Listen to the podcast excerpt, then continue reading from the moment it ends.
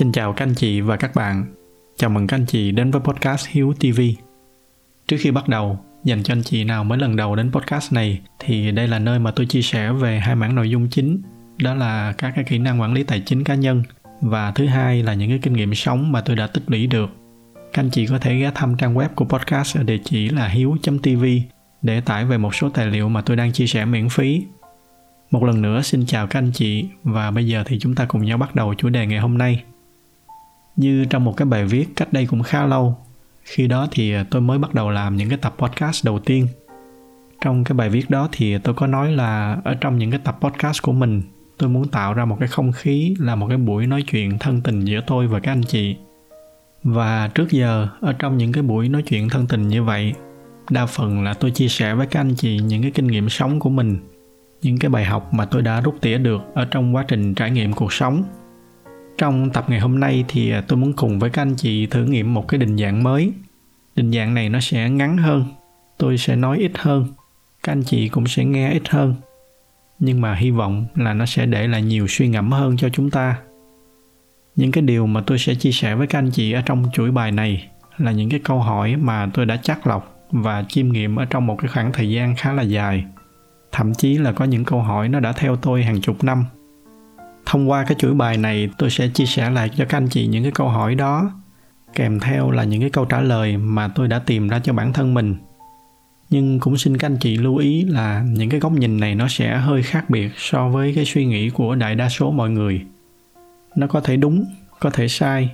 Cái điều đó thật ra nó cũng không quan trọng, bởi vì tôi chia sẻ những cái góc nhìn này không phải là nhằm mục đích để mà kêu gọi các anh chị hãy sống theo cái cách của tôi, mà là để các anh chị có một cái dịp để biết thêm là à ở trên đời có một cái người đã suy nghĩ như vậy và đã chọn một cái cuộc sống như vậy. Để từ đó nó là một cái dịp để mà các anh chị đặt lại cái câu hỏi đó cho bản thân mình. Và biết đâu, nhờ đó thì các anh chị sẽ tìm ra được cái câu trả lời của riêng mình. Và trong cái tập đầu tiên của cái chuỗi bài này, tôi muốn chia sẻ với các anh chị một cái câu hỏi mà tôi đã dành rất là nhiều thời gian để suy nghĩ về nó. Chính nó là cái nền tảng để mà tôi đã đi tìm ra những cái câu trả lời quan trọng để xây dựng cho mình cái cuộc sống ngày hôm nay. Đó là cái câu hỏi tự do là gì? Thế thì tại sao mà tôi lại đi tìm câu trả lời cho cái câu hỏi này? Bởi vì cũng như cái câu mà chúng ta thường thấy ở trên bất kỳ một cái văn bản chính thức nào của nước việt nam mình, đó là độc lập, tự do, hạnh phúc. Chỉ khi nào mà có tự do thực sự thì chúng ta mới bắt đầu có thể tìm kiếm hạnh phúc. Mà xét cho cùng thì theo tôi cái mục tiêu của chúng ta tới cái cuộc sống này là để có được thật nhiều những cái ngày hạnh phúc. Quay trở lại câu hỏi tự do là gì? Khi mà đi tìm câu trả lời cho cái câu hỏi này thì chúng ta sẽ bắt gặp vô số những cái định nghĩa khác nhau. Nhưng mà cuối cùng, cái câu trả lời mà tôi cho là hợp lý nhất cũng chính là tự do là khi chúng ta có được cái sự độc lập một cách trọn vẹn. Nhưng mà để có được cái sự độc lập thì nó lại không đơn giản. Tại vì nghịch đảo của độc lập chính là cái sự phụ thuộc mà nếu mà chúng ta để ý thì hầu như tất cả mọi khía cạnh trong cuộc sống của chúng ta đều ít nhiều bị phụ thuộc vào một cái điều gì đó hoặc là một ai đó. Thì khi mà phân tích tới đây, chúng ta sẽ bắt đầu thấy là để mà có thể làm chủ được hạnh phúc của mình, chúng ta phải cắt bỏ được càng nhiều cái sự phụ thuộc càng tốt. Bây giờ thì tôi sẽ chia sẻ với các anh chị một vài cái ví dụ để thiết kế cho mình một cái cuộc sống độc lập. Cuộc sống mà tôi có thể tự cung tự cấp nhiều nhất có thể đầu tiên, đó là cái sự chủ động về tài chính. Chắc là các anh chị đã từng chứng kiến có những người mà mỗi sáng họ thức dậy, họ ỏi oải bước tới công ty để làm những cái việc mà mình không thích, nhưng mà họ vẫn phải làm. Bởi vì nếu mà không làm thì họ sẽ không có tiền để mà trang trải cho cuộc sống.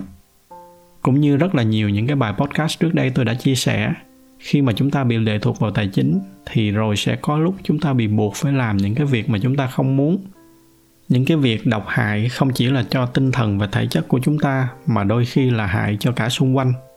Đơn giản bởi vì lúc đó chúng ta không có sự lựa chọn.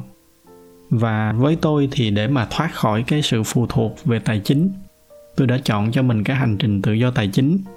Tôi quyết định dành ra một cái khoảng thời gian khá dài trong cuộc đời của mình để hoàn thành cho được cái mục tiêu này, để tôi không bao giờ phải làm những cái việc mà nó không mang lại niềm vui cho tôi nữa để tôi không phải đối phó với những cái độc hại của những cái trò đấu đá lẫn nhau, hơn thua, ganh ghét, hãm hại nhau ở trong các cái môi trường làm việc.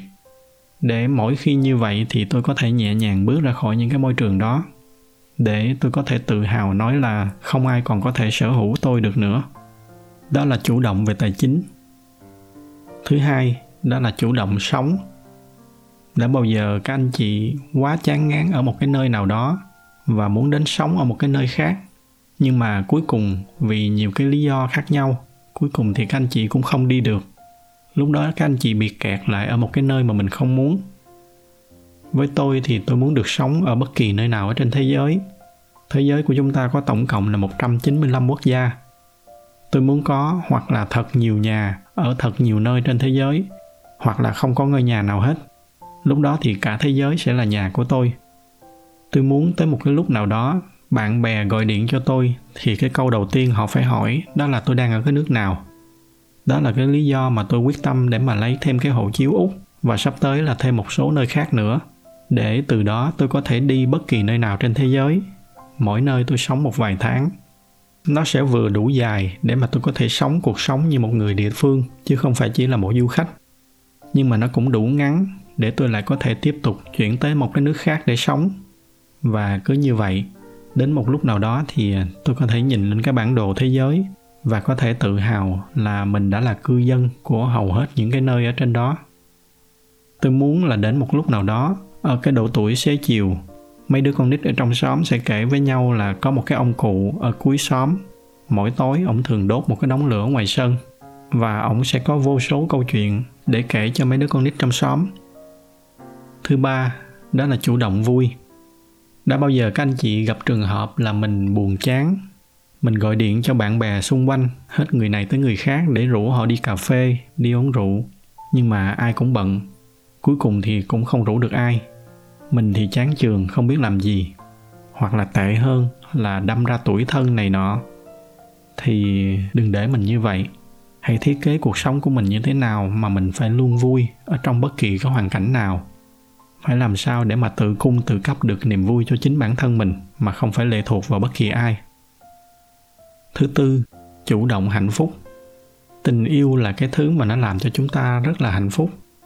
Nhưng khi yêu, đó là chúng ta đang bị lệ thuộc một cái niềm vui rất lớn vào một cái người nào đó. Mà cái người nào đó chính là một cái nguyên tố ở bên ngoài. Mà nó đã là bên ngoài, nghĩa là nó nằm ngoài cái sự kiểm soát của chúng ta đã bao giờ các anh chị từng cố gắng hết sức để mà xây dựng một cái điều gì đó để rồi cuối cùng thì họ cũng bỏ đi? Xét cho cùng thì tình yêu nó là một cái thứ cảm xúc mà phải có hai phía thì mới có được. Nghĩa là bạn sẽ không bao giờ có thể làm chủ được nó. Câu trả lời cho cái câu hỏi này thì à, mỗi người sẽ có câu trả lời khác nhau. Yêu hay là không yêu? Yêu tới mức nào? Thì tôi sẽ để cho các anh chị tự đi tìm cái câu trả lời cho riêng mình. Nhưng mà hãy nhớ là đó là cái thứ hạnh phúc mà nó có thể đến và nó đi bất kỳ lúc nào nó muốn.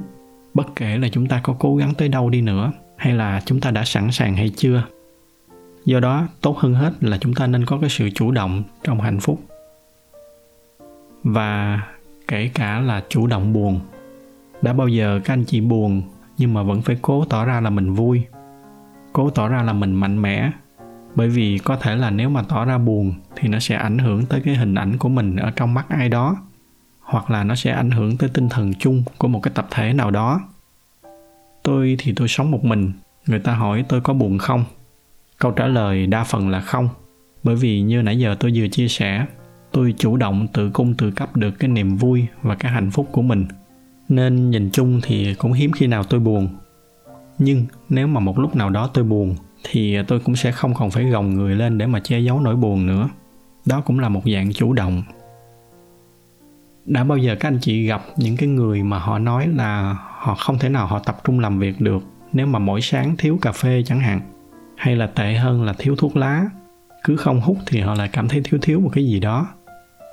Tôi thì ờ, tôi không uống rượu, tôi không uống cà phê, tôi không hút thuốc lá, thậm chí là tôi không uống trà không phải là bởi vì tôi gương mẫu hay là tôi tẻ nhạt, mà là bởi vì tôi không muốn mình phải bị lệ thuộc vào một cái thứ hóa chất nào đó.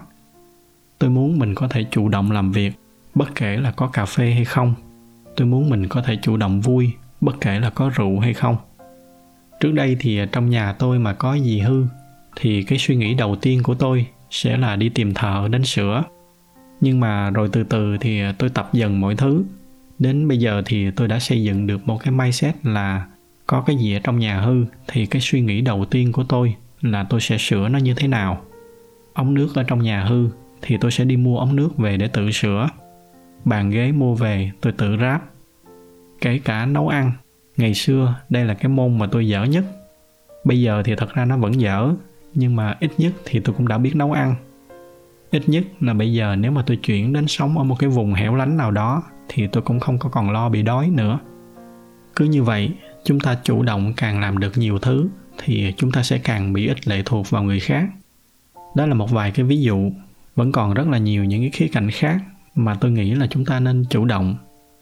Riêng với tôi thì chính nhờ có cái sự chuẩn bị sẵn sàng cho cái việc tự cung tự cấp ở trong hầu hết mọi việc mà bây giờ tôi có thể dễ dàng đưa ra những cái quyết định lớn. Tôi có thể sống một mình một cách vui vẻ và hạnh phúc mà không còn phải lo một sớm đẹp trời nào đó bị ai đó lấy đi nữa. Và đó là cái lý do vì sao mà tôi tin hạnh phúc vững bền nhất là cái hạnh phúc mà khi chúng ta không còn phải lệ thuộc vào bất kỳ điều gì, bất kỳ ai nữa. Như tôi đã nói, những cái câu trả lời của tôi chỉ là những cái ví dụ minh họa. Mỗi người chúng ta phải cần đi tìm riêng cho mình cái câu trả lời. Tôi chúc các anh chị sẽ tìm được những câu trả lời phù hợp nhất cho bản thân mình. Xin cảm ơn sự theo dõi của các anh chị và chúc các anh chị có một buổi tối cuối tuần bình yên.